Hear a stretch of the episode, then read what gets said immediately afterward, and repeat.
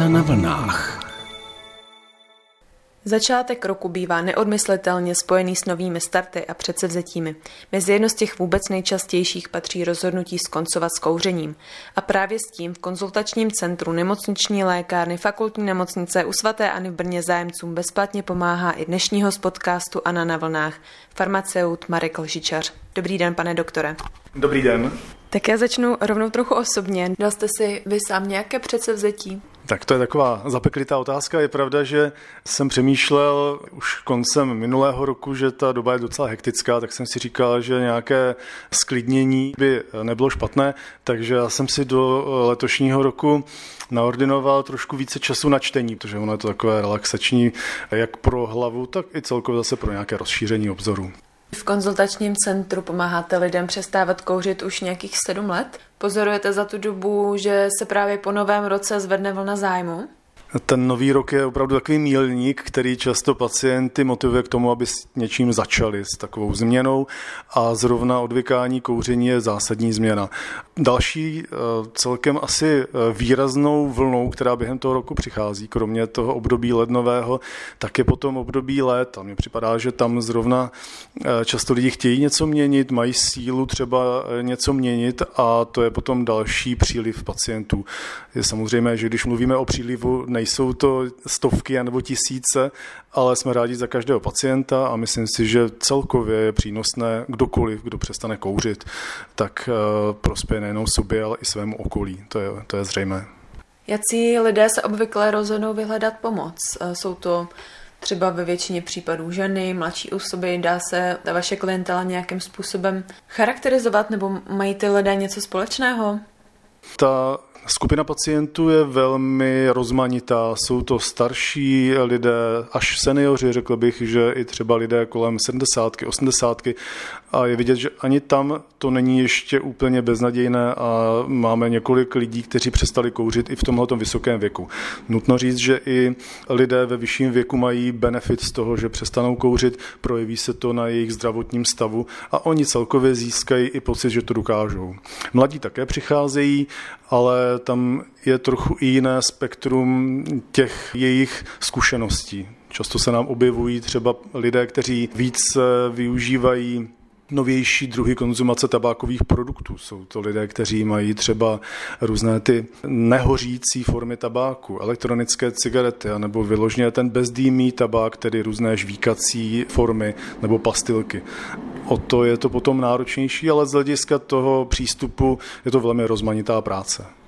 A svěřují se vám klienti i s tou motivací, co je za vámi vlastně přivede, co je ta poslední kapka, proč se rozhodnou a to se svěřují a navíc my to po nich i chceme, protože ono i tohle je velmi důležité, abychom věděli, jak můžeme jim pomoci v překonávání této celkem náročné závislosti. To, jakým způsobem jsou motivováni k přestávání kouření, je zase velmi rozličné.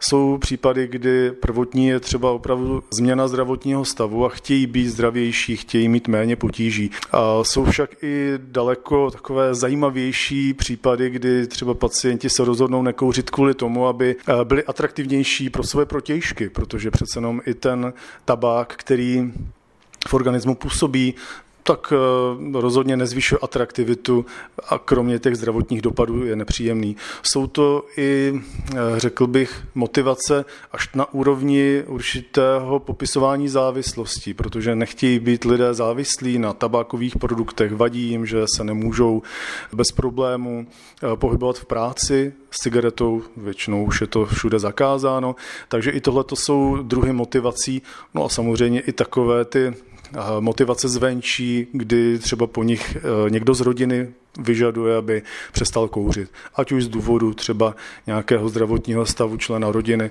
anebo třeba zdravějšího prostředí pro vnoučky nebo děti. Pokud se člověk už takhle rozhodne přestat kouřit, e, co může udělat pro to, aby byla ta jeho snaha úspěšná, kdyby měl začít? Většinou tím, že zjišťujeme ty motivace u pacientů, tak chceme i od nich vědět, jak jsou na tom s tím rozhodnutím, s tou připraveností, že přestanou kouřit A za tu dobu, co to děláme, tak vnímám, že velmi důležité je, že pacient přichází ve správný čas. Ten okamžik správného času, toho načasování, je asi nejmocnější motor, který ty pacienty potom žene dál v tom úspěšném odvykání. Samotná závislost na nikotinových přípravcích, na cigaretách je velmi komplexní, velmi závažná. No a pokud my můžeme pacientům pomoci právě, aby viděli svoji závislost z různých úhlů pohledu, tak je to pro ně přínosné. Nikdy toho pacienta nepřesvědčíme my sami nebo kdokoliv jeho okolí. Vždycky to musí být jejich vnitřní rozhodnutí a pokud oni se rozhodnou, tak můžeme jim být nápomocni, ať už různými doporučeními stran změn životního stylu nebo různých náhradních řešení, které jsou velmi důležité. Často kuřáci stráví neuvěřitelné množství času právě tou činností kouření a najednou zjistí, že mají hodinu, dvě hodiny volného času, kterou musí nějak vyplnit. A i v tomhle se snažíme pacientům pomáhat. Jak vypadá taková první schůzka, když se někdo dorazí a rozhodne si říct o pomoc, ehm, jaký může očekávat průběh? To je velmi dobrá otázka, je dobré vědět pro lidi, kteří k nám přicházejí, jak to bude probíhat. Většinou se nejdřív domlouváme na takové té úplně úvodní schůzce, ještě než vůbec eh, rozvineme ty odvykací programy. S pacientem se domlouváme na tom, jakým způsobem se třeba o nás dozvěděl, jak eh, přišel na to, že by k nám mohl jít, co ho vedlo k tomu, že chce přestat kouřit, ta motivace je velmi důležitá. Důležité je také to zjistit, jak moc je u něj rozvinuta fyzická služka závislosti na nikotinu. Na to slouží takzvaný Fagerströmův dotazník eh, závislosti na tabákových produktech. No a my se dozvíme, třeba jak rychle po probuzení eh, ten člověk potřebuje vykouřit první cigaretu. I tohle to už je určující faktor v tom, abychom věděli, jak to bude pro něj těžké, jaké máme zvolit třeba podpůrné medikace stran dodání nikotinu a co pro něj můžeme udělat. Samozřejmě máme v současné době různé možnosti eh, farmakoterapeutické, které pacientům pomůžou překonat právě tu fyzickou závislost. No a pokud předestřeme ty možnosti, které jsou, máme možnost i pacientovi ukázat, jaké jsou různé lékové formy těch nikotinových přípravků, aby věděl, jak vypadají tabletky na cumlání, jak vypadá náplast, může si vyzkoušet, jak chutná spray a na základě toho jejich, jeho preferencí a na základě i předpokládaného množství v případě těch nikotinových substitucí, co má do těla dostat, tak eh, mu nabízíme tu nejvhodnější variantu. Samozřejmě pokud zvážíme, že ta míra závislosti je velmi intenzivní, eh, spolupracujeme s ambulancí pro léčbu chorob v souvislosti s užíváním tabákových produktů, která je součástí naší nemocnice. A s paní doktorkou Kuncovou běžně komunikujeme právě u těch náročnějších pacientů, nebo u nich je potřeba i trošku komplexní medikace, podpořená právě tady tě, tou preskripcí. Takže tam je dobré vždycky volit, co pro pacienta je nejvýhodnější. No a potom už, když už máme eh, domluveno, tak je dobré nastavit takzvaný den D, tedy ten okamžik, kdy pacient přestává kouřit. Všechno máme dokumentované, s pacientem úzce eh, spolupracujeme i v tom, aby věděl, kdy přestává kouřit, kdy si odstraní ze, ze svého okolí všechno, co mu to kouření připomíná a jak mu můžeme my pomoci, ať už nějakou radou, anebo těmi produkty. V jakých intervalech za vámi klienti takhle zpočátku dochází? Většinou ta doba, která je dostačující, je zhruba týdenní. To je právě chvíle, kdy z eh, jednou týden na druhý týden je ten člověk, který odvyká, schopen napřít svoje úsilí, svoji pozornost, svoji motivaci k tomu, aby přestal ty nástrahy, které na něho číhají. Je schopen tedy využít jednak své vůle, je schopen využít případných eh, podpůrných prostředků typu nikotinových přípravků a vlastně se k nám těší na to další návštěvu i z toho důvodu, že je to pro něj zajímavý pocit něco zvládl, sedm dní dokázal nekouřit, což dřív by ho ani nenapadlo, že to dokáže a s tím přichází za námi. Takže je tam to uvědomění si hrdosti nad tím, že, že opravdu dokázal něco dobrého, těší se, že nám to řekne, no a my mu tady v tomhle eh, vytvoříme takové motivační prostředí. I pro nás je to dobrá zpráva, že jsme zvolili dobrý přístup a snažíme se tady tím podporujícím přístupem toho člověka vést dál, aby na sobě byl schopen pracovat případě, že už je bez problémů třeba po dobu měsíce až dvou měsíců, tak lze prodloužit ty návštěvy třeba i na 14 dní. Samotní pacienti odvykající už si i sami řeknou, zvládnou více, mají pocit, že bez problémů zvládnou těch 14 dní a i pro nás je to signál, že už si věří i v, právě v té hlavě, že ta změna v chování je posunutá už tam, kam bychom chtěli a zároveň, že velmi poklesla i míra té fyzické závislosti na, na nikotinu. Hmm, zajímalo by mě, jestli jde potom určit moment, kdy ten pacient už je vyléčený z té závislosti na nikotinu. Většinou takový symptom toho, že pacient je na dobré cestě, je v tom, že třeba si skoro nevzpomene na cigarety vůbec, že pokud užívá třeba nikotinovou substituci a lepí náplasti, že zapomene si tu náplast nalepit a zjistí to až večer a přesto ten den zvládne bez problémů a že je schopen eh, fungovat i třeba v prostředí eh, mezi přáteli, mezi spolupracovníky, takže tu cigaretu nepotřebuje. Je jasné, že i u bývalých kuřáků jsou situace, kdy se jim dobře vzpomíná na tu cigaretu, že dostanou velmi intenzivní chuť ale pokud to nevede k tomu, že by si zapálili, tak tam se dá říct, že když ta síla odolat je výraznější než samozřejmě to, že by si tu cigaretu dali, tak eh, přestalo to nejhorší. Je to velmi individuální. Většinou náš odvykací program míváme zhruba na tři měsíce až čtyři měsíce a to je ta doba, kdy je dobré odvyknout po té stránce fyzické, ale zároveň změnit i svoje chování. Velmi intenzivní je právě práce na tom, aby si dotyčný člověk uvědomil, že nahradit právě ten čas, který strávil s cigaretou, je docela problematické. Hledá si koníčky, hledá si svoje další činnosti a pokud to dokáže, tak vlastně zjistí, že tu cigaretu vůbec nepotřebuje. A to je přesně ten okamžik, kdy můžeme říct, je to na dobré cestě. Může být někdy v budoucnu relaps, to samozřejmě může, ale po těch zhruba čtyřech měsících už většinou tady s tou intenzivní docházkou, s tou prací končíme a necháváme nám pacienty jenom občas referovat, třeba jednou za dva měsíce, nebo pokud jsou to pacienti naší nemocnice, tak během vydávání léků na recept, tak se jich zeptáme na jejich aktuální zdravotní stav, na jejich potřebu kouření, respektive nekouření a vlastně nepřestáváme být pořád v kontaktu. Udává se, že ten rok, když pacient nekouří, tak lze o něm říct, že se dostává vlastně na úroveň člověka nekuřáka.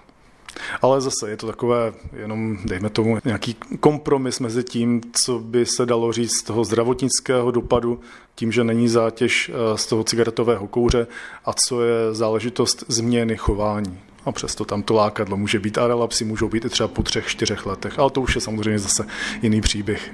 Vy už jste tady nastínil, že trendem posledních let jsou elektronické cigarety. Chci se zeptat, jestli je jejich užívání z hlediska té závislosti nebo nějakých zdravotních dopadů bezpečnější, nebo to je jenom šikovný marketing?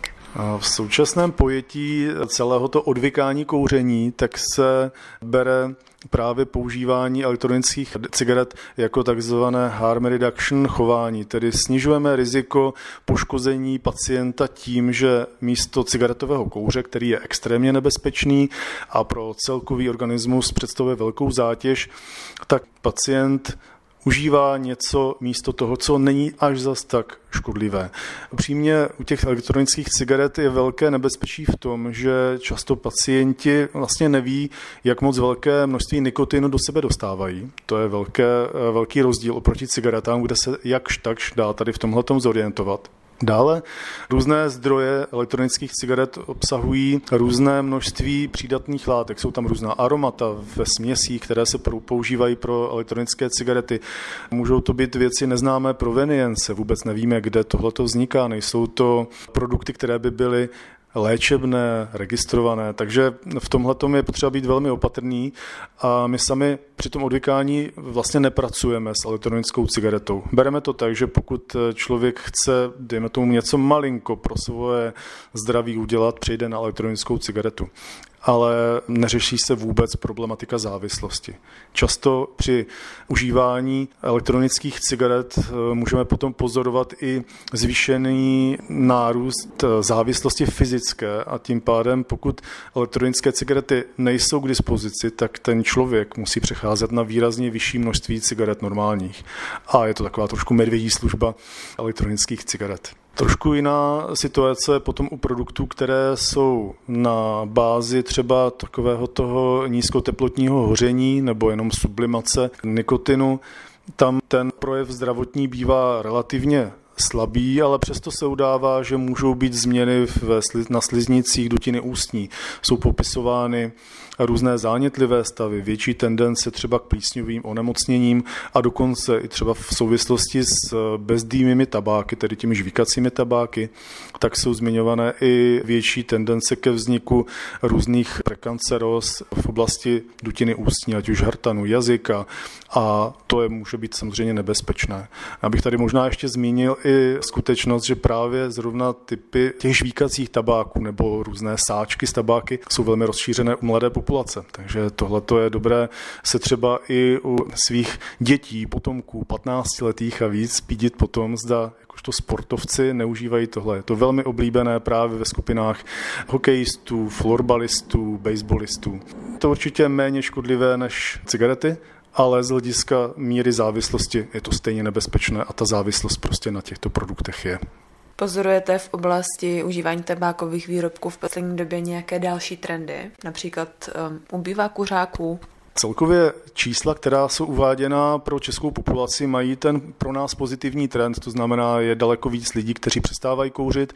Je to od zhruba roku 2017, kdy došlo ke změně legislativy a myslím si, že celosvětově ten trend je takový, že kouření se stává méně a méně akceptovatelné. Je daleko více prostoru, kde se kouřit nesmí, typicky nemocnice, různá pracoviště, kde si nezapálí už nikdo.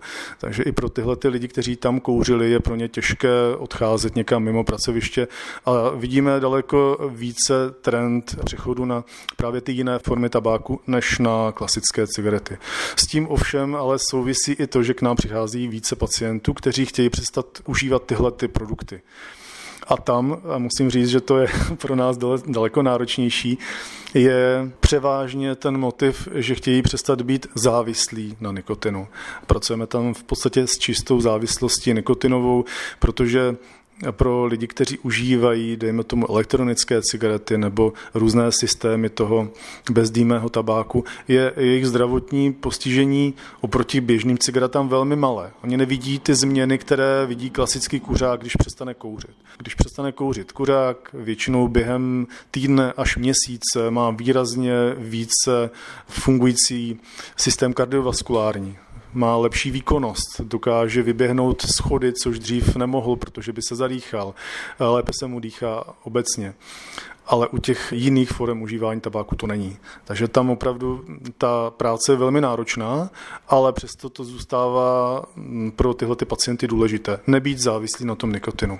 Takže tam vidím do budoucna velmi značný trend, s tímhle tím se budeme muset setkávat více a Zatímco máme zkušenosti, tak je trošku náročnější s těmi lidmi pracovat. Ne kvůli tomu, že by jim chyběla motivace, ale chybí pro nás nějaká složka určité odměny za to, že přestávají eh, to svoje nevhodné chování dělat, protože oni vlastně nepozorují v té dané chvíli změnu, pouze jenom ten pocit, že nejsou závislí.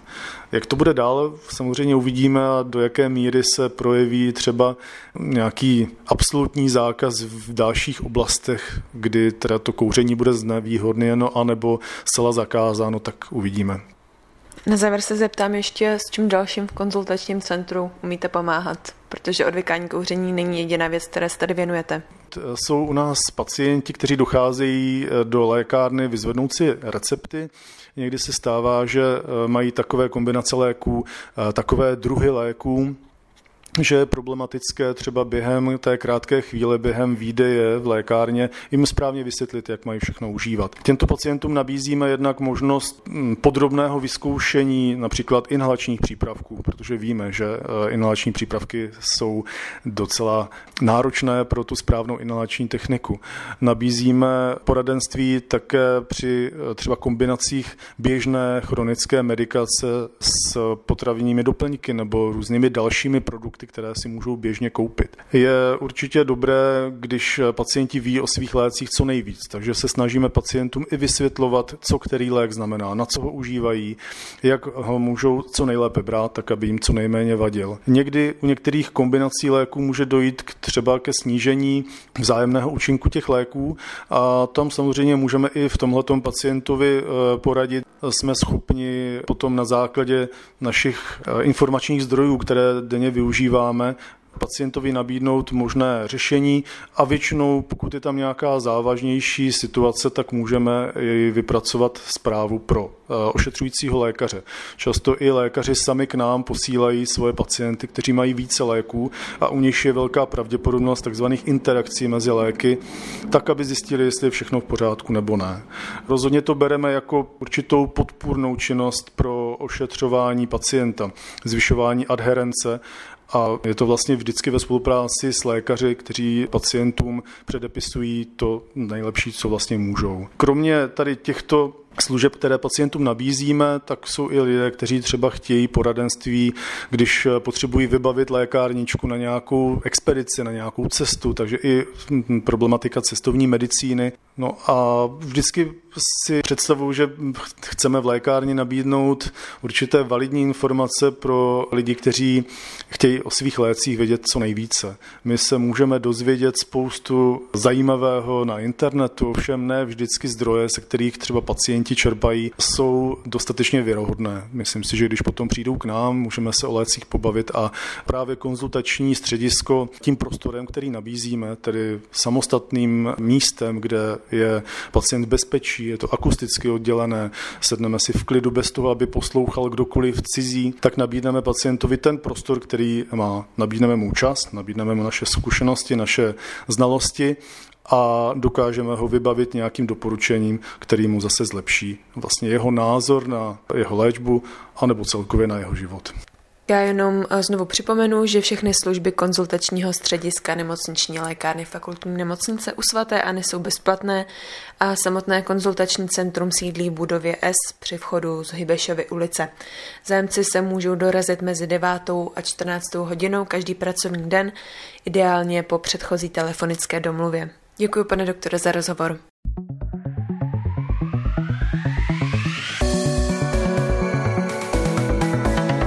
Anna na vlnách.